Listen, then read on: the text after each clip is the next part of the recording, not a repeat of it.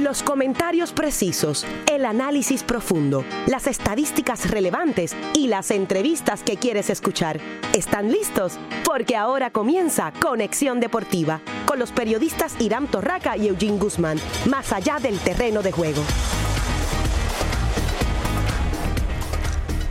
Saludos seguidores de los deportes, bienvenidos a otra edición de Conexión Deportiva. Soy Irán Torraca, hoy Casa Llena, Lester Jiménez, Eugene Guzmán, Javier Rolón. Más adelante estaremos hablando mucho de baloncesto, BCN, Centro Básquet Femenino que inicia esta noche en Manatí, pero vamos a comenzar con el béisbol y el de las pequeñas ligas, donde Puerto Rico derrotó hoy a Panamá en la Serie Mundial de Pequeñas Ligas. De ese juego vamos a hablar en unos minutos, pero primero vamos directamente al City Field en Nueva York con Ricky Bones, el coach de bullpen, el puertorriqueño Ricky Bones, coach de bullpen de los Mets de Nueva York, que ayer eh, Bones, natural de Guayama, tuvo la oportunidad de compartir con los jugadores de Puerto Rico del equipo de Guayama, que representa a Puerto Rico en la Serie Mundial de Pequeñas Ligas allá en Williamsport, Pensilvania.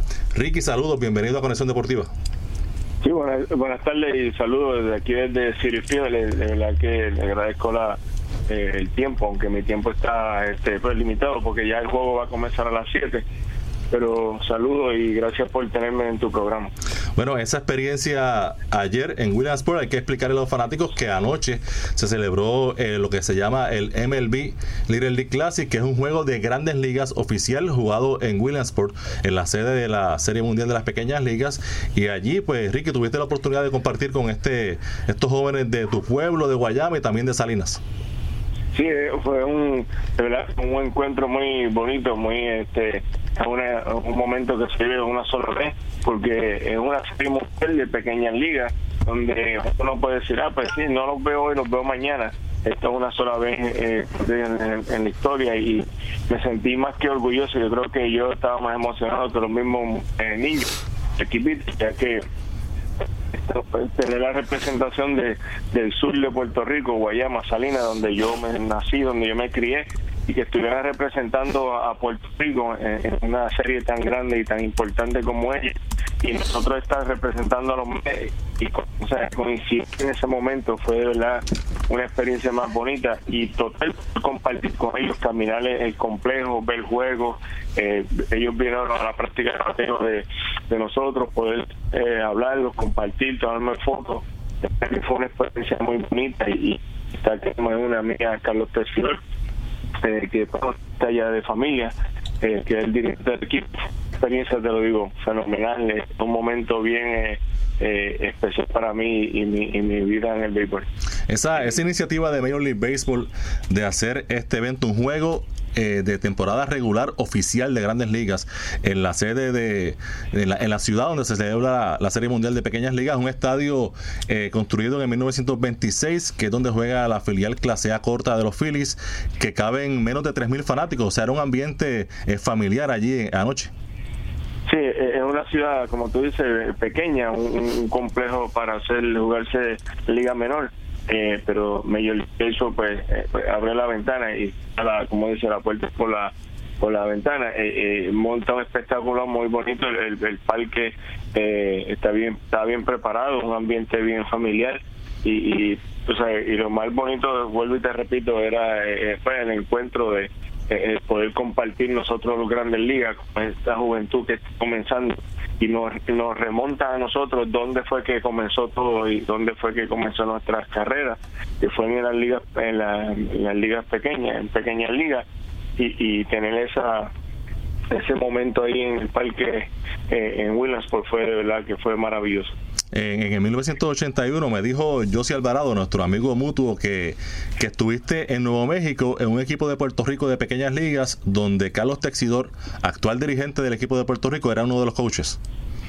Eh, sí, yo jugué, desarrollé en las ligas, pequeñas ligas de Guayama, donde jugaba con Jardines de Guamaní, eh, eh, para decir que exactamente fue en el barrio donde la organización donde jugaba, Mr. Tesidor, el papá de Carlos Tesidor, que era el dirigente eh, principal. Yo participé en las pequeñas de Guayama, Rafael eh, Eh, eh, y ahí representamos a Guayama, quedamos campeones de Puerto Rico y fuimos a, Monterrey, México, donde eh, no, no, no llegamos a pasar a Williamsport, pero tuve la dicha y representar a mi pueblo de Guayama y representar a Puerto Rico y esta vez pues Guayama fue un, paso más allá y, y, poder llegar hasta hasta como te dice el, baile final que es la serie mundial de pequeñas ligas en UNESCO eh, con todo lo que pasó acá con el huracán eh, que estos jóvenes eh, pudieran jugar pudieran practicar el deporte y llegar hasta hasta este momento obviamente es una es una muestra de que, de que esta categoría y el deporte hay que, hay que apoyarlo siempre, que todas las entidades deben estar ahí siempre apoyando el deporte. Yo, creo que lo más importante de esto es que no nos debemos olvidar que a veces pues ayuda, eh, se nos da, tira la mano, se nos da, nos brindamos la ayuda del tiempo necesario, pero eh, pues yo espero que eh, el gobierno eh, Puerto Rico, el gobierno eh, eh, local de Guayama. No se olvide de dónde es que comienza los primeros pasos de, la juventud y de esta juventud que sufrió tanto en, el huracán, que tal vez son mismos muchachitos todavía no tienen unas casas o un albergue para dormir y descansar, pero sacan tiempo para ah, de su tiempo para poder representar a Guayama, representar a Puerto Rico y poner el nombre de nosotros en alto. Yo creo que, que pues debemos tener en consideración que esta gente que tiene pues el poder eh, para seguir ayudando a las ligas infantiles y juveniles y las pequeñas ligas eh, de Guayama, de Salinas y de área metrópolis para para mejorar las, los parques, eh, darle más este más facilidades a estos muchachos y darle más eh, tiempo necesario y ayuda eh, cuando se habla de transportación, de, comida y de mucha ayuda para que estos muchachitos pues se sigan motivando porque si nos representaron hoy lo van a lo van a volver a hacer mañana y tenemos que tener eso en cuenta. Saludos Ricky, Lester Jiménez te habla por acá. Eh, tú me hablabas ahorita de, de, que te remontas ¿no? a lo que fue donde todo comenzó. En tu caso, eh, tuviste la oportunidad también entonces de representar a Puerto Rico en eventos de esta envergadura. Primero, ¿qué tú crees que debe estar pasándole por la mente a esos muchachitos ahora que están luciendo muy bien? Hoy, por ejemplo, tuvieron una victoria importante contra Panamá. ¿Qué emocionalmente, cómo tú crees que están esos muchachos ahora y qué les hace falta o cómo deberían ellos afrontar los próximos compromisos eh, en este torneo? Pues, tú sabes que el béisbol es, consistencia, mantener la, calma y sobre todo, eh, de verdad, la, meta grande es ganar, pero ya ellos están ahí y es disfrutarse el momento. Claro. Eh, no, no ponerse presión de que, si qué pasa si perdemos. Oye, ya esos muchachitos ya ganaron, ya llegaron a ser el mundial, están a un nivel que, que son escogidos este están pasando ya el cuarto de finales. Mira, yo estaba aquí en los cruzados de los Mets y tengo a todo el mundo viendo el juego. Vimos el que perdimos, vimos el que perdimos el primer día, vimos el que ganamos el segundo y hoy lo pude ver completito. Este que pues el muchachito pues, nada más estaba pichando bien, capitalizamos con dos bases por bola, después el toque que, que no, el cacho no pudo tirar, se llenaron las bases y logramos anotar las dos carreras para ganar 3 a 1. O sea que yo estoy dando seguimiento porque de verdad es, es algo grande y, lo mismo que le dije cuando estaba allí presente y vi a Javi que le mandó un mensaje por televisión, es disfrutarse el momento, eh, picheo por picheo, e inning por inning, pero pasarla bien y, y acordarse que, que el béisbol, si uno hace todas las cosas correctas, nos va a llevar a sitios que que uno no espera estar y ya ves estos niños están representando a Puerto Rico a un nivel eh, más alto. Y, y he tenido la dicha de que ahí yo, yo comencé en esa etapa pero he representado a Puerto Rico pues en Grandes Ligas, el WBC, en la Serie Caribe pero todo todo fue base a eso. O sea gracias a, a, Rey Bones que es mi padre que me encaminó por el béisbol luego las pequeñas ligas de Guayama y, una trayectoria muy dura, pero todo el mensaje mío fue ayer, oye, vivan ese momento día a día y ustedes ven que es una dedicación para nosotros Grandes Ligas, todos los días, todos los días, pero hay que pasarla bien, hay que comer bien, dormir bien, descansar y pasarle y disfrutar el momento y ya ustedes ven que vamos a salir durosos y ganando. Ricky, ya para, para finalizar, eh, hay que hablar de los Mets y específicamente de la temporada de Jacob de Grom. 1.71 de efectividad, líder en ese departamento en todas las grandes ligas, en una temporada excepcional. El sábado lanzó el juego completo ante, ante los Phillies, candidato al Sayón. ¿Qué me dicen de, de esa gran temporada de Jacob de Grom con los Mets? No, mira, la temporada de Jacob de primeramente, pues yo tengo la dicha de estar día a día ahí y hoy estamos trabajando en el bullpen, o tengo sus su calentamientos eh, rutina entre salidas. Eh, lo que la ventaja a Jacob es que eh, el, el, hambre de el, el, el, disfrutarse el momento y de ejecutar y la concentración lo ha, lo ha llevado a pararse y a tener la temporada que que, que el equipo no haga suficientemente carrera, él siempre eh, nos da toda la, posibilidad de ganar el juego y, y esto es una temporada eh, de que, que debe de ganarse el Sayón. Hello. Hello. Sí. Te, escuchamos, Ricky. Continúa. Sí, sí que él, debe ser el, ganador del Sayón y, y de verdad que una temporada eh, muy muy este, espectacular. Eh, y lo que identifica a Jacob es que tiene el, el, poder de la fuerza. Él puede spinlo su breaking ball pero tiene la la, la, sabiduría de, de capitalizar y tomarle este, ventaja de los bateadores eh, rápidamente bueno, Ricky, eh, te agradecemos eh, que hayas estado disponible para Conexión Deportiva desde el City Field a menos de una hora del inicio del partido de esta noche. Muchas gracias y seguimos en comunicación. Gracias a ti, suelto a toda la familia de Puerto Rico, especialmente a la del sur, saludos a Guayama y Salinas ahí, que le den este mucho apoyo al equipo, que, que disfruten y lleguen al juego final. Bien, muchas gracias. Ricky Bones, ex lanzador de grandes ligas, actualmente coach de bullpen de los Mets de Nueva York, hablando con conexión deportiva desde el camerino de los Mets en el City Field, donde esta noche inicia una serie eh, los Mets ante los gigantes de San Francisco. Oye, qué curioso, ¿verdad? Y qué bonito, ¿no? Que los mismos jugadores de grandes ligas estén pendientes de lo que está pasando en la, en, la Serie Mundial de las Pequeñas Ligas. Nada más eso debe ser motivación para todos esos muchachitos de que deben seguir trabajando en lo que están haciendo. Sobre todo ese equipo de Puerto Rico que se ha destacado grandemente como, como tú muy bien preguntabas, cómo después del paso del huracán María se han sobrepuesto a esa situación y lograron llegar allá. No solamente llegar, que están luciendo a la altura de los grandes equipos del mundo. Así que eso es bien interesante. Enhorabuena por ello y ojalá y sigan viendo la serie. A ver qué pasa. Buenas tardes, Eugene y Javier. Eh, buenas tardes, muchachos. Una semana fuera, parece que es como un mes. Hay que darle el micrófono, que esté bien mirado. De, de, regreso a las labores cotidianas. ¿y, y a Trabajando. Como, decía, como cuando éramos niños, los ratones le comieron la lengua. Está trabajando mucho. o creo que él también está desgraciado. Está, dice, qué bueno volviste, Javier. mucho trabajo. Por ahí va. cuando Javier sale, yo trabajo el doble.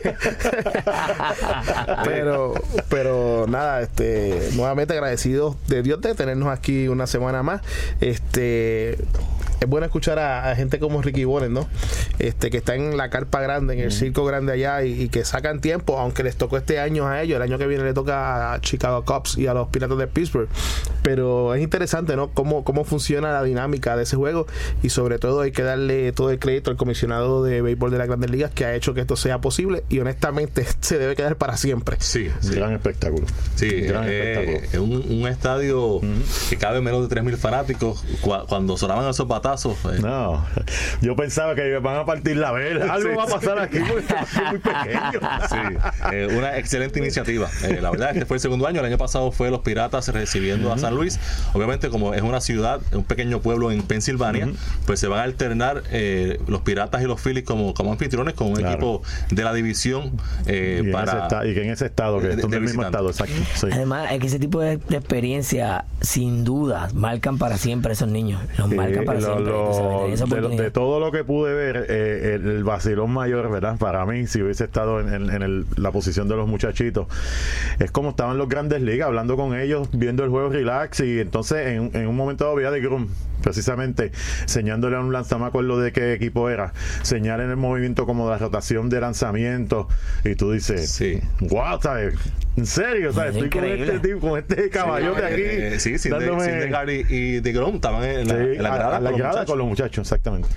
Y lo que menciona Lester eh, es interesante. Eh, Eddie Rosario, que es de Guayama, Correcto. son los muchachos, le envió un mensaje. eh, eh, vimos un eh, un tweet que tiró la cuenta oficial de los indios de Cleveland de Francisco Lindor en el clubhouse de del estadio de los indios eh, horas antes de un partido viendo el juego pegado viendo el juego de, los de los muchachitos Eh, lo que dice Ricky Bones que también en, en el camerino está viendo el juego o sea que todos los jugadores puertorriqueños y los coaches en grandes ligas están todos bien pendientes de este equipo Oye, y, y no sé si se han dado cuenta, pero cuando ponen los jugadores favoritos de, los de los muchachitos, ¿quién está ganando por la clásica milla? Javier Baez Es increíble la popularidad de Javier Baez. eso así. Javier Baez Es impresionante, es Eh, impresionante. Javier Baez ha sido el pelotero de todos los equipos, el pelotero favorito, el, el que más han mencionado los muchachos, Todo- Javier Baez, y es en todos los equipos. en todos los equipos. Y el atleta, Increíble, ¿verdad? Lionel Messi. Sí, señor. Una cosa- Messi y Javier Baez. Y, y- y como si fuera poco, para que vea el impacto que tiene el deporte en los jóvenes ahora mismo, los niños se pintaron el pelo como el equipo de, De Puerto rubio. Rico. Sí, yo creo que ya eso va a ser una, Un una trademark, tradición. ¿verdad? Va a ser una tradición en los Pero equipos de béisbol cómo lo resaltan en la prensa internacional, Sí, porque estoy viendo notas de afuera diciendo cómo el equipo de Puerto Rico de ese clásico impactó tanto a los niños que hasta los meses después todavía se están pintando el Yo pelo. creo O sea, que es eso ya increíble. va a quedar como tradición. Eso así, ojalá y así. Sí. Pe- Pero aquí el, ma- el mayor ganador es ESPN, porque ESPN honestamente eh, le da un cariño a, a esa serie mundial de pequeña liga. exacto. Y, y- producto. y cuando uno está viendo esas cosas, uno te das, tú te das cuenta de que eh, uno se enfoca en el juego, pero checate los, los anuncios.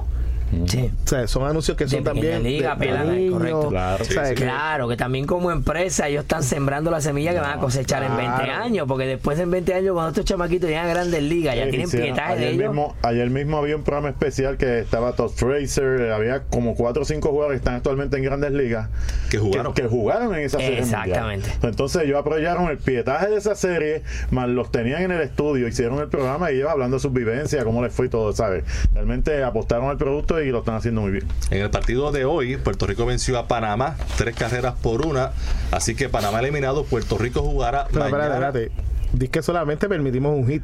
Sí, sí, voy a eso ahora. sí. Eh, Puerto Rico jugará mañana a las 3 de la tarde por ESPN ante el equipo que gane esta noche entre Canadá y México. Y México.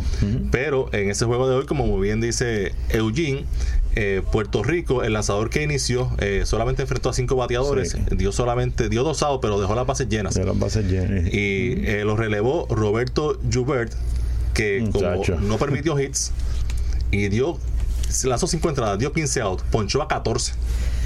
Chacho, No, vino apagando fuego, pero apagando fuego. Y no olvidemos que en el primer juego tuvimos prácticamente un no-hitter hasta que hasta, Hasta la, la, sexta- hasta entrada. la Lo que pasa es que el, el- el- el que inició vino Struggle, dando bases por bola, Sí. no encontró la, a pesar de lo amplio de la zona del strike, no la, no la Estaba encontró, regado. estaba, estaba regado, así que eh, el, el dirigente del equipo puertorriqueño, sabiendo de la importancia, lanzó creo que 25 lanzamientos, o 25, 26, 5 bateadores, lo sacó, trajo a Juber y Se acabó el baile. 14 ponche, pero De 15 outs, increíble. Y, y sin increíble. El último reporte de Bleach Report informa de que eh, está siendo considerado para los Dodgers de Los Ángeles. Y, y en el caso de Puerto Rico tuvo que fabricar esas tres Sí. carreras ante el lanzador de Panamá, que el resto de los jugadores del cuadro interior de Panamá le llegaban a la barriga, algunos un poquito al pecho, pero eh, bien grande para ese Yo le, yo le puse un apodo durante el juego. El Sisi Sabatia panameño. zurdo. Randy zurdo, Johnson era zurdo, Sabatia, más alto que pitcher que está en Grandes Ligas, se llama Aaron Mackenzie y estaba lanzando la recta lo equivalente a las Grandes Ligas a 98 y 99. millas. 99. Y ese equipo de Panamá que está ahí Pero, no es cualquier pero se equipo. regó. Se metió el problema el mismo Hey. porque se regó en la quinta entrada y de ahí para abajo, pues entonces no fue, no fue el mismo Pero ese equipo de Panamá, para llegar ahí, se tuvo que ganar a dos o tres equipos de Latinoamérica de tradición beisbolera. O sea, tampoco estamos hablando de un equipo que es fácil. Se ganó a Venezuela. Se ganó a en- Venezuela. Entre otros. Sí, claro. Nicaragua, etcétera. Bueno, así que recuerden, mañana a las 3 vuelve el equipo de Guayama, Puerto Rico, a la acción en la Serie Mundial de las Pequeñas Ligas. Esto es Conexión Deportiva. porque el deporte también es noticia. Esta es tu conexión deportiva, más allá del terreno de juego.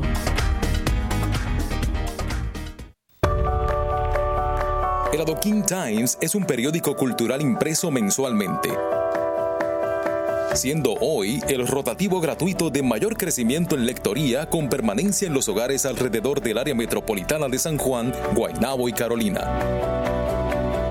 El Adoquin Times es un periódico con temas que engalanan nuestra historia, cultura y entretenimiento puertorriqueño, con actividades alrededor de la isla. El servicio desinteresado es la pasión que motiva a todo soldado de la Guardia Nacional a estar listo en casos de emergencia. Ellos tienen un interés especial en las comunidades donde viven y laboran. Se preparan a tiempo parcial para servir en todo momento. Servicio desinteresado es lo que inspira a los hombres y mujeres de la Guardia Nacional a ser parte de algo mucho mayor que ellos mismos. Para más información visita nationalguard.com. Sponsored by the Puerto Rico Army National Guard, aired by the Radio Broadcasters Association of Puerto Rico and this station. Te apasionan los deportes, Conexión Deportiva es para ti, más allá del terreno de juego. Estamos de regreso a Conexión Deportiva por WIPR 940 AM. Bueno, en temas de la AA, los sultanes campeones de Mayagüez, los sultanes de Mayagüez lograron la clasificación, o por lo menos quedaron, eh, se proclamaron campeones seccionales en la pelota AA. También así los azucareros de Yabucoa y los toritos de Calley. Estamos ya, esos tres equipos están clasificados al Carnaval de Campeones de AA. Ya los cariduros de Fajardo habían hecho lo propio. En el caso de Mayagüez, estaba contra la pared, 2 a 1, la serie con Cabo Rojo que dirige el ex Grandes Liga y profesional Alex Díaz. Eh, Saúl Monaguillo Rivera lanzó el primer partido, perfecto, se combinó con Fernando González para la primera victoria. En el segundo partido, Alberto Canales, toda la ruta para ganarle a Cabo Rojo. En el caso de Calle, se trató de un partido que se había comenzado, que estaba empate en la novena entrada 2 a 2 y Fernando Cabrera se encargó de, cerrar ese partido y eliminar por segundo año corrido a los Bravos de Sidra. Todavía falta por definir la serie de Utuado y Camuy y Dorado y, Florida para el Carnaval de Campeones que inicia a finales de mes. Bueno, y en las grandes ligas este fin de semana eh, hubo varias series sumamente interesantes. Por lo menos ayer Houston evitó la barrida en Oakland.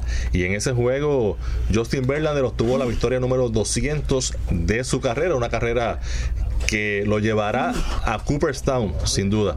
Y el receptor puertorriqueño Martín Machete Maldonado, doble, triple, cuadrangular. Se quedó a un sencillo del ciclo. El batazo más fácil le faltó a, a Machete, que es tan buen receptor defensivo como talentos corriendo las bases y aún así de un triple. de un triple un batazo que dio en lo alto de la verja y cuando bajó le dio en la pierna al jardinero central de Oakland. La bola se extendió y Machete logró llegar a la tercera base. Así que con esta victoria Houston sacó ventaja de un juego recuperó esa ventaja de un juego sobre Oakland pero lo importante fue que Oakland ganó la serie y descontó un partido. Así que se mantiene bien cerca el equipo de Oakland. Esta noche inicia una serie de tres partidos de Houston en Seattle por Seattle estará lanzando Félix Hernández. O sea que si llega a ser otro jugador, era un gran de pierna. Posiblemente. Mira, interesante, en el caso de Machete Maldonado, qué bueno que aproveche esas oportunidades, como habíamos hablado anteriormente, mientras esté en Houston y tenga oportunidad de mantenerse en ese spot, va a ser importante. Desde que yo a Houston ha dado ya tres dobles, un triple y dos cuadrangulares. Eh, aún el promedio está un poco bajito, pero sin embargo, toda oportunidad que tenga para poder lucir en ese uniforme le va a venir bien en el futuro. Así que nos alegramos mucho también por Machete. Y acuérdate que él está ahí por la trocha también. Por la defensa. Por, supuesto, por supuesto.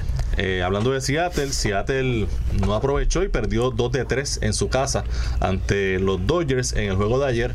Lo ganó Clayton Kershaw y Quique Hernández conectó su cuadrangular número 18 y ese es el, yo creo que es el palo más largo que yo he visto conectar a Kike Hernández. Un batazo descomunal que uno, uno no, no espera esa fuerza de Kike, pero de vez en cuando los da. Y ese de ayer, el 18, fue, fue un sendo. en el queso, como dicen. Sí. y, Kike como que no moja, pero empapa, ¿verdad? Porque yo por lo menos parece medio, no sé si por el hecho de que está jugando también el equipo en que está, que quizás no estamos muy pendientes a lo que hace noche tras noche, pero como que yo no, 18 horrones de momento me tomaron por sorpresa. Yo pensaba que sobre los 20 horrones como, como super utility. Exactamente. Esa, es la clave, que es como super utility y 20 jonrones, siendo jugador de, posición, es, son buenos.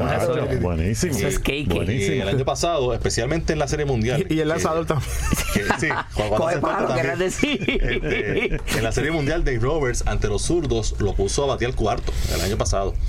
Y uno decía, Quique cuarto bate. Bueno, pero mira, ahí está, 18 jorrones y va- Sí. sobre 20. Sí. Es un transformer, oye, hace todo, de, y de todo. O sea, lo pone de donde quiera que lo pongan y cae de pie. Otro que dio jonrón fue Eddie Rosario, su número 22, y ese cuadrangular eh, definió la victoria de Minnesota sobre Detroit. También en la liga eh, americana, eh, los Yankees barrieron a Toronto. Pero eh, la mala suerte de que Didi Gregorio salió lesionado, Oh. probablemente vaya a la lista de lesionados, así que siguen las lesiones para los Yankees de Nueva York, que aún barriendo a Toronto, han jugando muy bien, se mantienen a nueve y medio de Boston, que esa fue la ventaja que sacó Boston hace dos semanas, cuando los barrió, así que en dos semanas los Yankees no han descontado nada, ni medio juego. Seis jugadores de los Yankees, Clint Fraser, 10 días en Disabled League Concussion, Didi Grego- Gregorius, 10 eh, day to day con Hill, Aaron Judge, 10 días, pero ya lleva más de eso con la muñeca, Austin Romain, día a día en la cabeza, si se batia, 10 días en el Disabled League por la rodilla y en el groin Gary Sánchez, que lleva 10 días y probablemente van a ser muchos más. Oye, Esta noche en el Fenway Park, Cleveland ante Boston inician una serie de cuatro partidos. Y esta noche, Corey Kluber ante Rick Porcelo. Ahí hay tres sayón entre esos dos. Tremenda serie. Sí, tremendo duelo. Oye, y ayer, eh, en este fin de semana, debo decir, hubo una serie de cuatro juegos de los cachorros en Pittsburgh. Y los cachorros hicieron una carrera en cada juego. Increíble. Increíble. Y, y- y fue 2 y 2. O sea, ganaron dos juegos 1 a 0.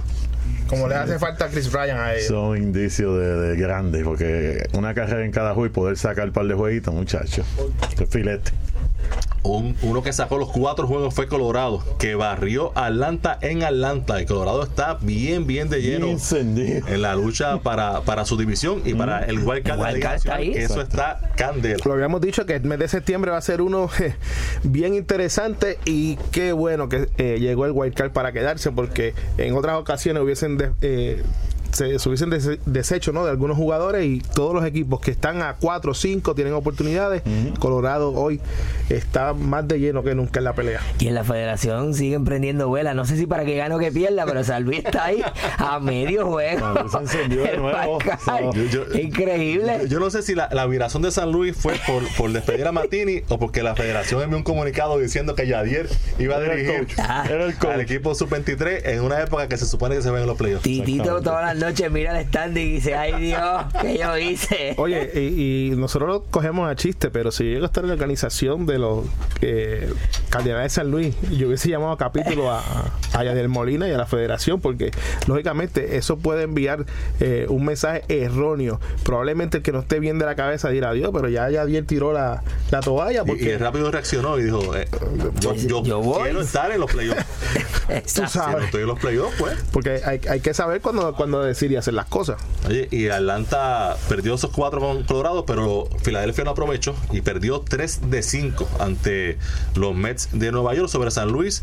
Eh, San Luis ayer perdió, había ganado nueve corridos, pero le ganó esa serie importantísima a los cerveceros de Milwaukee, rivales de división y rivales también en el Wild Card. Y hoy inicia una serie de San Luis en Los, en los Ángeles, visitando a los Dodgers. Esa tremenda serie, dos equipos que están batallando fuertemente por ese wild card en la Liga Nacional. Y tengo que decirlo, aunque no tiene importancia, Cincinnati barrió, Cincinnati barrió a los gigantes de San Francisco. ¿Tú sabes No, que- eh, tiene importancia para San Para Francisco. San Francisco, pero yo creo que con esas tres derrotas Eh, contra Cincinnati, yo creo que. Eh, explotaron a Madison Bumgarner. Sí, señor. Sí, señor. Siete carreras en un fue que le hicieron, ¿verdad? Siete, la segunda o tercera entrada. Bueno, pues ya que tú estás hablando de Cincinnati, voy a hablar de Pittsburgh. Claro, Estamos ahí todavía. Sí.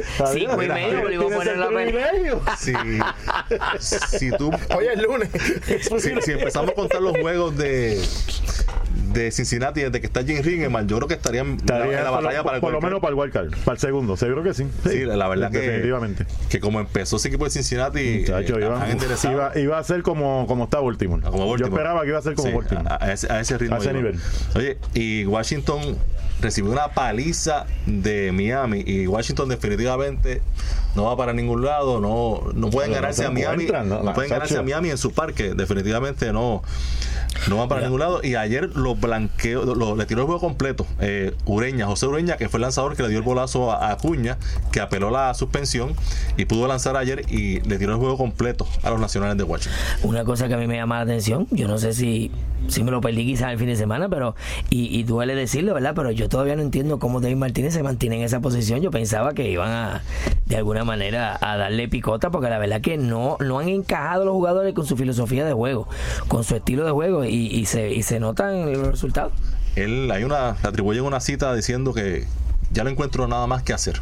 Que eso No, es eso- eso, una eso- frustración claro, esos son indicios de. Eso es, ya, eso es el peor síntoma. Tú no puedes decirle esas cosas, Sí. ¿sabes? Y el problema que tiene la gerencia de Washington es que despidieron a Dusty Baker ganando la división, llegando a los playoffs. Entonces, ¿cuál va a ser eh, la vara eh, para entonces Mantener, mantener a. Dave Martínez, que no está ni cerca ahora mismo de- del panorama de los playoffs? Una lástima porque de verdad que tú sabes eh, tiene tiene el favor no siempre ha sido bien bien visto por los jugadores su manera de trabajar como coach pero lamentablemente no le ha ido bien con Washington Bueno, y los jugadores de la semana fueron Ronald Acuña en la Liga Nacional de los eh, Bravos de Atlanta y Nick Castellanos en la Liga Americana de los Tigres de Detroit. El, el standing, luego de la acción del fin de semana, tiene en el este de la Liga Americana a los dos equipos 1 y 2 en todas las grandes ligas, pero lamentablemente para los Yankees están optando para el wild. Boston ventaja de 9 y medio sobre los Yankees, Cleveland 12 sobre Minnesota en el oeste, como indicamos,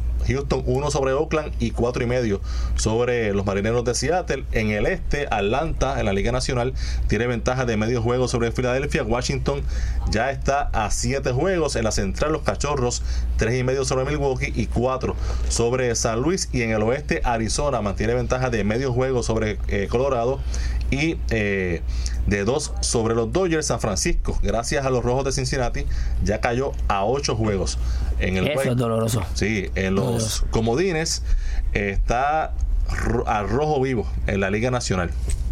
Sí, los Mets le dieron palo este weekend a Filadelfia. Tuvieron un juego de más de 20 carreras. de 20, pero de arroz y de masa le dieron, ¿sabes? Es que el béisbol es así. El béisbol es impredecible y, y un equipo como Filadelfia que ha estado jugando también toda la temporada, lo, lo cogen los Mets y le dan palo por todas partes. Pero, en el comodín, en la Liga Nacional, en este momento hay un triple empate Correcto. entre Colorado, Filadelfia y Milwaukee. Y luego le sigue San Luis, que está a medio juego de esos tres. eh, los Dodgers a juego y medio, mientras que en la Liga Americana, los Yankees están primeros con cuatro juegos de ventaja sobre Oakland. Y Seattle está a tres y medio de los Atléticos por el segundo lugar eh, del comodín en la Liga Americana. Pausamos. Cuando regresemos, vamos a hablar de baloncesto, de BCN y del centro básquet femenino. Porque el deporte también es noticia. Esta es tu conexión deportiva, más allá del terreno de juego. El servicio desinteresado es la pasión que motiva a todo soldado de la Guardia Nacional a estar listo en casos de emergencia. Ellos tienen un interés especial en las comunidades donde viven y laboran. Se preparan a tiempo parcial para servir en todo momento. Servicio desinteresado es lo que inspira a los hombres y mujeres de la Guardia Nacional a ser parte de algo mucho mayor que ellos mismos. Para más información visita nationalguard.com. Sponsored by the Puerto Rico Army National Guard, aired by the Radio Broadcasters Association of Puerto Rico and this station. Todos los martes de 10 a.m. a 11 a.m. por WIPR 940M el programa Soluciones, el cual mediante un enfoque multidisciplinario auscultará las diversas situaciones sociales por las que atraviesan las personas para la búsqueda de soluciones viables a los conflictos cotidianos en aquellas instancias de mayor envergadura. Todos los martes de 10 a.m. a 11 a.m. por WIPR 940M con el doctor César Ramírez. Soluciones. Si te apasionan los deportes, Conexión Deportiva es para ti, más allá del terreno de juego. Regresamos a Conexión Deportiva por la IPR 940 AM. Bueno, la Selección Nacional Femenina de Béisbol parte hoy hacia Florida para participar en el decimosexto Campeonato Mundial eh, que subirá a escena del 22 al 31 de agosto. Puerto Rico debuta mañana, el, el miércoles, debo decir, contra Estados Unidos que está clasificado número 3 como parte del grupo A. Luego jugará contra China Taipei, Venezuela y Países Bajos. Eh, además de cierra la, ronda inicial contra Corea del Sur, que está el número 7. Mientras la selección nacional juvenil de boxeo también salió hoy para Budapest, Hungría, donde disputará el mundial que arranca el martes. Eso lo informó el periódico El Vocero. El equipo boricua está encabezado por la campeona nacional Tatiana Ortiz que reine en las 126 libras, aunque competirá en ese caso en, los 60 kilogramos, que es equivalente a las 132. Así que el deporte se está moviendo y estamos participando en diferentes eventos deportivos. Hay que seguirlo los muchachos. Ese es el Mundial de Béisbol Femenino. Femenino, femenino y el, el Mundial de Boxeo, aficionado juvenil. Así que vamos, vamos encima con los muchachos. Claro, baloncesto superior nacional, Eugene, antes ya empezó el centro básquet. Empezó centro básquet, eh, Bahamas, eh, centro básquet, eh, super, eh, la selección nacional femenina de baloncesto eh, se enfrentan a Bahamas hoy, el, a Bahamas ya comenzó, a Bahamas arrancó 4 a 0, pero la puertorriqueña ha hecho 7 puntos consecutivos, han tomado la delantera 7 por 4. Y en el primer partido de la fecha de hoy, el equipo de México doblegó a Costa Rica 77 por 42. Puerto Rico jugará todos los partidos a las 6 y 30 de la tarde. Hoy hay un partido también a las 8 y 30 donde se presentará Guatemala y la República Dominicana. Y en el BCN, esta noche, ¿qué hay? ¿Juego entre Fajardo y Aguada o práctica de, de Fajardo para enfrentar Recibo mañana? Eh, Uy. Vamos a, vamos a analizar esto. Eh, primero que nada, primero que nada, eh, esto sucede porque Aguada se lo buscó. Por, por, las luces que no llegaron nunca la semana pasada. Sobre el schedule se trastoca. Fue, fue, el pasado martes. El pasado martes. El schedule se trastoca para acomodar los juegos que quedaban. Sabemos de la situación de Fajardo, lo que ocurrió, así que hubo que trastocar el schedule. En el interín Aguada ya se elimina. Entonces tiene que entonces Fajardo atrasar los dos juegos. Y va contra dos equipos, uno que ya había clasificado y otro que está eliminado. Yo como coach que voy a hacer si soy el equipo, soy el, soy el, el, coach del equipo que está clasificado. Yo voy a descansar mis jugadores. Como eso Yo voy a descansarlo porque primero que nada, por mencionar Ponce específicamente, sabemos que hay jugadores que son propensos a lesiones. Exactamente. Han pasado por lesiones en el pasado. Así que yo tengo que cuidar a esos jugadores porque ahora viene una semifinal bien dura. La, la, no, no es quizá la fanaticada, hay que entender que ya Ponce cualificó. Ponce no tenía por qué tirar a todos sus caballos. Y finalizó primero en su grupo. Y finalizó primero en su grupo. Está cómodo. Así que de Aguada, eh, yo precisamente hablé con Alan Colón. Él me dio el, el, cuadro inicial. Obvio, los refuerzos no están. No hay refuerzos. Eh, él me dio el, el, el cuadro inicial con el que va a empezar hoy que es, eh, les digo ahora mismo, porque me... Voy, voy a, añadir algo a lo que tú estás ¿Sí? diciendo, Javier. Sí. Eh, eh, también es el hecho de que ya el pareo de semifinales entre Ponce está, está de- definido. Es el que gane entre Arecibo y eventualmente Y Fajardo. Fajardo.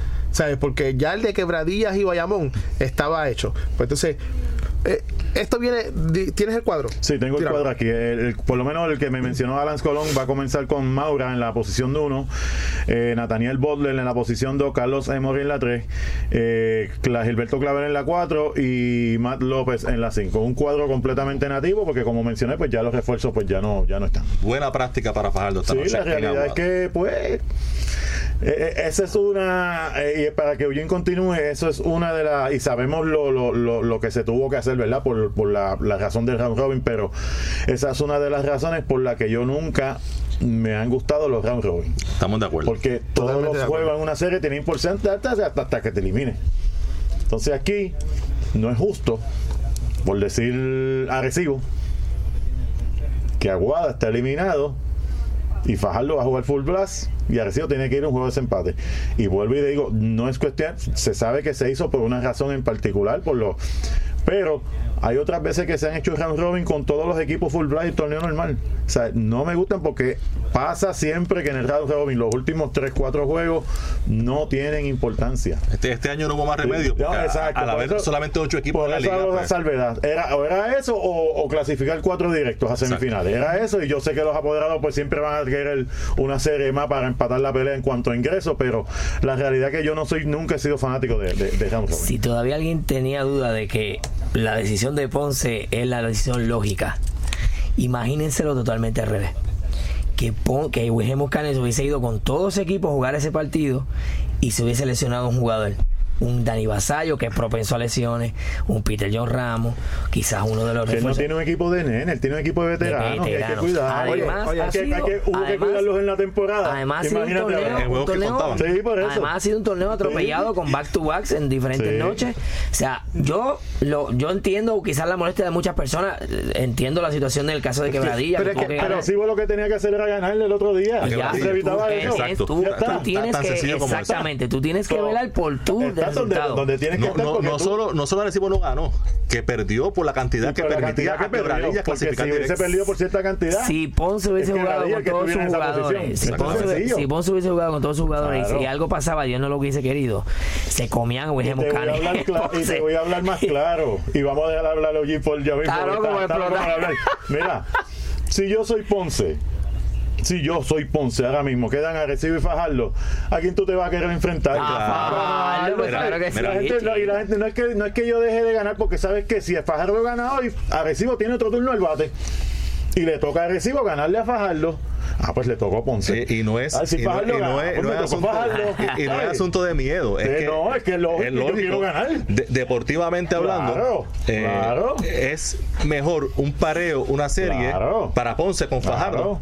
que con Arecibo. Y como ha pasado a veces que, que, que por preferir un contrincante, ese contrincante te barre. Te barre. Y a lo mejor el otro Eso- que era más es- eso poderoso, puede entre pasar. comillas, tú le estás... eh, eh, Pero, pero desde el punto de vista deportivo, papel, es- claro, es mejor para claro. Ponce enfrentar a Fajardo y económicamente también, porque la serie Ponce-Fajardo inicia en Ponce y tienes un juego extra Sí. en tu cancha. Así que aunque el dirigente de, de los Ah, equipos siempre dice yo juego con cualquiera, no. No, no, no. Uno Sí. sabe que siempre es favorito. cierto. Eso Claro, no es cierto. claro. Ahora yo, traigo, ahora yo traigo a la mesa el hecho. Mala No, no. nosotros, Jim, mala nosotros. No, tranquilo, está bueno, está bueno. Pero llevo semana y media sin No. No, ya está, has venido tranquilo, a y, y me han tirado la toalla porque yo tengo un resfriado Ah, que me está llevando madre. Pero este, ahora yo traigo a la mesa el hecho de que en una publicación en Twitter, Bimbo Carmona eh, se expresó de una manera bien fea, errónea, fea. contra sus compañeros jugadores, contra el dirigente, probablemente, eh, y todos los cañones eran señalando a Ponce, ¿no? Este, sobre la situación que estamos discutiendo aquí. Y ustedes muy claramente lo han dejado establecido. Ponce hizo lo que tenía que hacer, Ares, eh, Fajardo también hizo lo que le correspondía. Claro.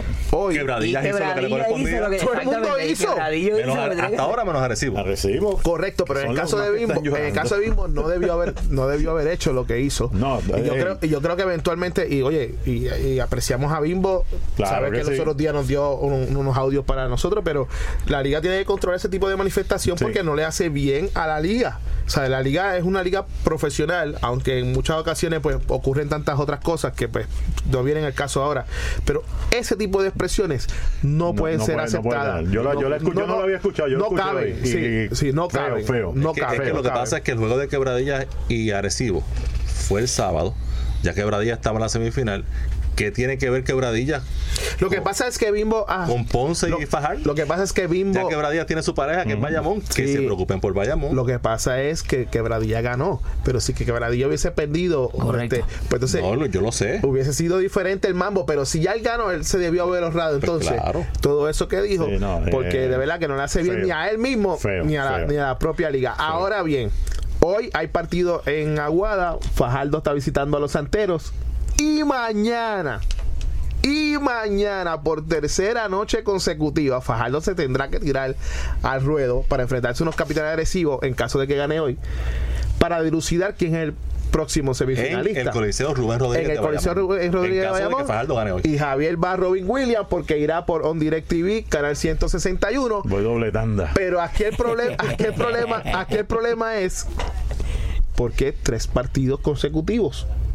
Cuando le vieron haber dado la oportunidad a Fajardo de no jugar mañana, comenzar la otra serie mañana martes, Estoy de acuerdo que contigo, estaba, 100%. que estaba que disponible, lo que yo pensé que iba y jugar el miércoles y que tuvieran que jugar back to back el jueves en la, en la próxima serie, pues, pero no le pues, puedes poner un equipo tres días Y- y corridos. se parejaba con la otra serie. Pues yo no estoy de acuerdo. Yo no estoy de acuerdo porque eso es buscado por, por, la, sus- por, por el por la situación que se vivió la semana pasada, hubo que tras tocar el schedule, y eso es lo que les toca, pues les toca jugar tres días corridos. Sí, pero que, Es lo que no fue Fajardo. Sí, pero, Fue ah, Aguada. sí, pero O sea, Fajardo, Fa- Fajardo- a Fajardo tenía un juego con Aguada. Fa- Fajardo Que- tuvo que- su, su situación, pero el calendario se afecta por la por la suspensión en Aguada. Por eso. Que, que no, Por Fajardo eso. no tuvo culpa. Claro, pero Fajardo iba a tener culpa de otras cosas. Si le tocó jugar tres juegos corridos, Fajardo hubo que cambiar el schedule por las situaciones, quizás no sin la culpa, pero a mí no, ¿sabes qué? Como jugador, te digo yo como jugador, a mí no me importaba jugar tres días corridos. Y no sé si lo hice algún día. Claro. La verdad, no creo. Pero Ayer fue un juego cómodo, hoy debe ser un juego cómodo, así que como quiera que esos son tres días. Son prácticas. pero son para Arecibo prácticas. no juega el del sábado. Son prácticas. ¿verdad? El sábado no juega Arecibo. Bueno, en el caso de Arecibo también le conviene Por el, el mero hecho del descanso. Por supuesto, y va a tener va a tener cuánto sábado, domingo, lunes y martes descansado. Ahora bien, ya he dilucidado Bueno, eso. Va a tener dos porque es mañana. Bueno, exacto, dos y martes, tanto, dos, Dilucida- dilucidado eso. Si Fajardo gana hoy y mañana va contra Arecibo y se gana Arecibo, ¿sería el, sería el fiasco del año? Que Arecibo ¿De quede eliminado. Eh, Bueno, pero yo- no yo- va a- el, fiasco, de la- el no, no fiasco creo. del año y, y- y- y- y las redes, eh, eso va a llegar hasta, hasta el Tibete, hasta, hasta, hasta Especialmente la era, por, la, Que- por la forma en que terminaron la serie regular. Que, No, que y- fueron el mejor equipo que jugó al No, final. y entonces es un equipo que tú lo ves ahora mismo. Tú, y yo lo he dicho públicamente en las transmisiones, Arecibo ahora mismo es el mejor equipo que se ve. ¿Sabes? Pero la realidad es que sí, ¿sabes? Depender de un juego para tú entrar, asegurar tu clasificación cuando la tuvieron ellos mismos en las manos, ¿sabes? De- sí, seguro que va a ser un fiasco. Si, si Arecibo no entra a semifinales, es un fiasco y, y, quizá el fiasco más grande de la temporada. Wow, yo no, fíjate, yo no, no sé, yo pienso que si se eliminan habrán perdido con el equipo campeón, Lester, el, con el equipo el- campeón que fue Quebradilla. el único equipo que paga a tiempo en la liga. que- no, no, te- te- te- voy a ir por ahí, voy a ir por ahí. Bueno, bueno, yo creo que Ponce también paga a tiempo. Quizás, quizás es el más que paga. Yo, yo creo que el, el que mejor paga es El que mejor paga, el que más, el que más dinero. sabes. la nómina más alta. Bueno, vamos para no decir que hay equipos que no pagan, la nómina en, más alta. en eso, no, no, y en eso, en quizás eh, que Ponce, Porque yo sepa, los no Ponce paga bien, los pero entonces tenemos que irnos por el salieron seniority, los como colores, lleva irán más tiempo, pues entonces Arecibo primero y Ponce segundo. el seniority de los dueños. Por eso sí, le, sali- le salieron los colores a Irán ahí. No, no, no, no, no Pero- es eso. pero- no es, eso. pero lo que me- es que yo no voy a decir eso porque que yo sepa, los Milas no han No, fallado no, nunca. no, no, pero yo estoy hablando- no voy a decir que, que ah, se atrasan en los pagos. No, yo no dije eso. Yo lo que dije fue que Arecibo es el mejor que paga. Que son dos cosas diferentes. Y lo que me refiero es al hecho. Y está mal usado eso. eh, eh, Eh, paga como debe ser. como Los debe ser. que no pagan bien. eso puede ser Sí, también. sí, sí, pero, pero son, son dos cosas diferentes. Que fueron por la tangente, pagar, la no, no, no, no, es que son dos cosas diferentes. Pagar a tiempo y otra cosa es pagar mucho dinero. Son dos cosas diferentes. Sabemos lo que Jim quiere decir. En el caso Jim en el caso Arecibo son ambas. Mucho y a tiempo. Son las dos. Mucho y a tiempo. Bueno, así que ya saben, ya está la serie semifinal a Quebradillas y Bayamón. Y esta noche Fajardo visita Aguada. Si gana Fajardo, mañana a las 8 de la noche en Bayamón. Juego decisivo entre Fajardo y los capitanes de Arecibo. Pero no vamos a terminar de hablar de baloncesto porque tengo un tema que Sí, tengo que pero vamos a la aquí. pausa. En dos minutos tenemos que dilucidar este tema que está bien picante Vamos allá. en las redes sociales. Pues Vamos llévatelo, allá. Freddy. Porque el deporte también es noticia. Esta es tu conexión deportiva, más allá del terreno de juego.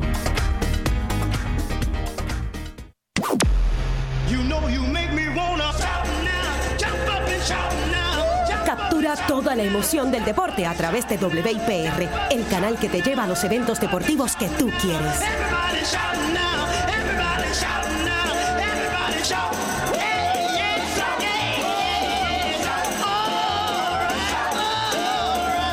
Ven a compartir la magia del deporte por WIPR Canal 6, la casa de todos.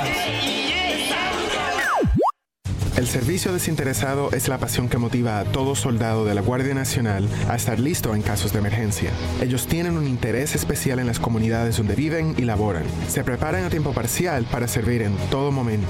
Servicio desinteresado es lo que inspira a los hombres y mujeres de la Guardia Nacional a ser parte de algo mucho mayor que ellos mismos. Para más información visita nationalguard.com. Sponsored by the Puerto Rico Army National Guard, aired by the Radio Broadcasters Association of Puerto Rico and this station.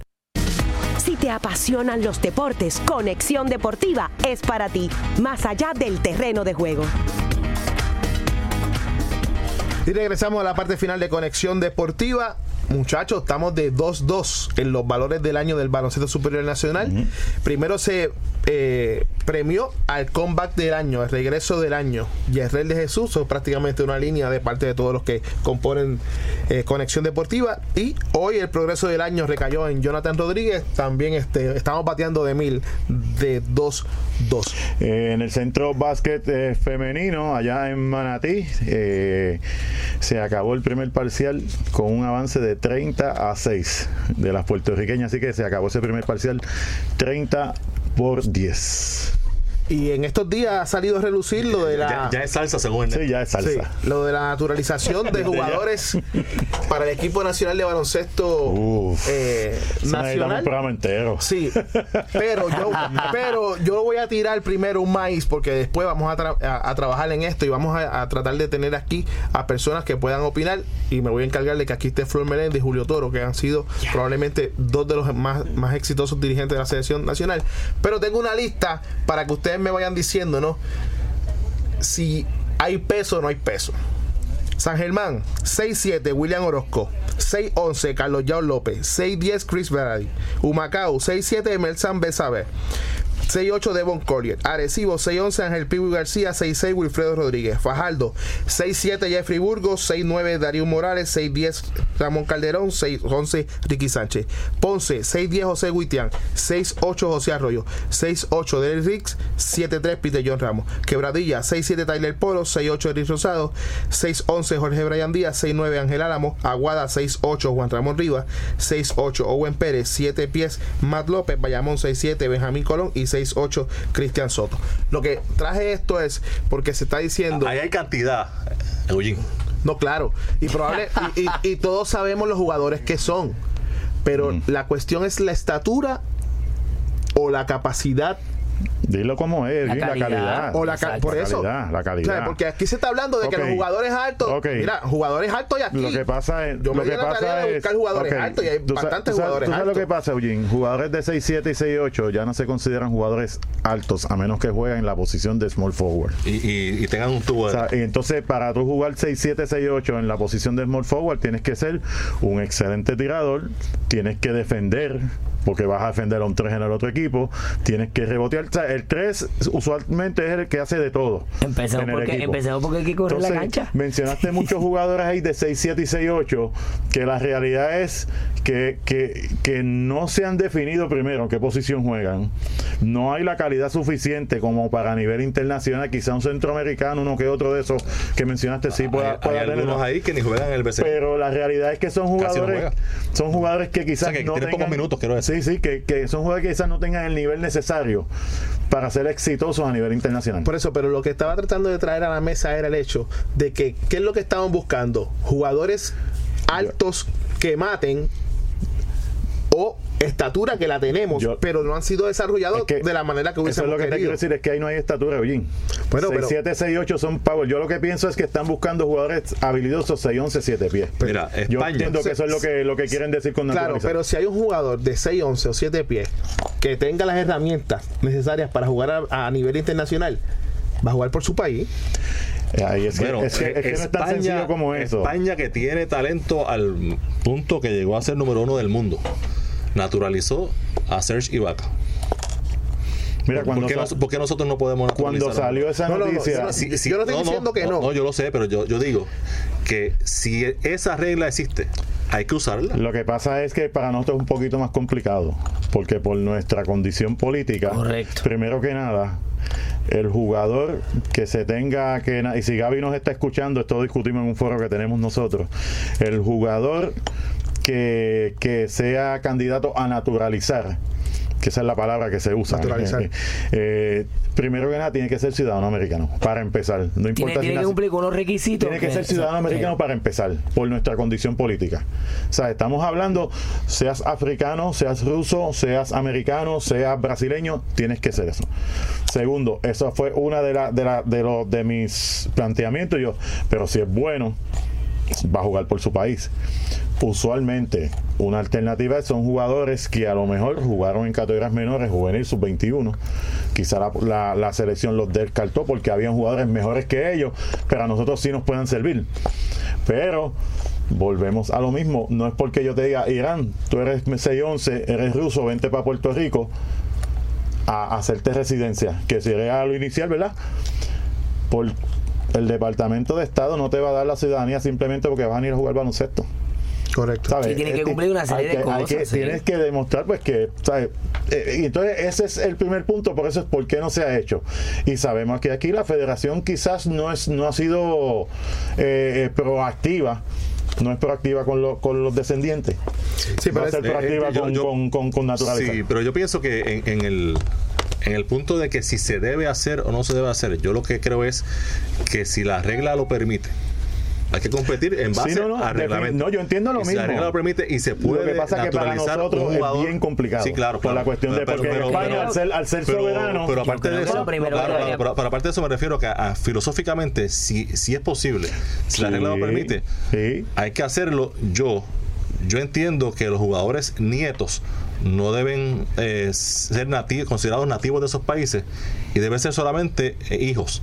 Pero la regla permite a los nietos Permite- y si permite mis nietos. nietos, pues hay que jugar con la, con regla por eso es que te acabo de decir que Independientemente de lo que uno no, piense. son proactivos con los, con los descendientes de Boricua, imagínate con naturalizar gente de otros países. Pero como ya dijo Javier, este tema eh, pique y se extiende y eventualmente tendremos aquí a Flor Melendi y a Julio Toro para que también nos ayuden a entender probablemente, ¿verdad? Ese tipo de, de situación. Lo que sí es que ya nos queda un minuto para finalizar y no podemos dejar eh, pasar que el fútbol en Europa ya comenzó en todas sus ligas. El Barcelona ganó 3 a 0 a la vez. El Real Madrid hizo lo propio ante el Getafe 2 a 0. Valencia y Atlético de Madrid terminaron empate a 1 esta tarde y el, Atlético de Bilbao dominó 2 a 1 al Leganés. En la Serie A, Juventus con Cristiano Ronaldo que no anotó 3 a 2 sobre Chievo y el Manchester City en la Premier League de Inglaterra Uh. sigue dando pasta y queso 6 a 1. De Chelsea con. 3 a 2 al Arsenal, Tottenham 3 al 1 al Fulham y el Liverpool 2 a 0 contra Crystal Palace acaba de finalizar y Mourinho, ay Mourinho, perdió ayer contra el Brinton 3 a 2 y se les está acabando el perfume al portugués. 39 a 12 eh, las puertorriqueñas sobre Bahamas en el Centro Básquet Femenino de Manatí 2018. Y acabado de recibir, los Dodgers activaron a Kenley Jansen. Así que ya parece que Uh. está bien. Qué bueno que está bien de su condición. Del corazón, de salud. como que- Y sí, va a sí. estar activo ya hoy para la serie que inicia ante San Luis, entre los Dodgers y los Cardenales. Empieza a salir el sol para la costa oeste. Muchacho. Hasta aquí esta edición de hoy de Conexión Deportiva. Los esperamos mañana a las 6 de la tarde. Que tengan todos buenas noches.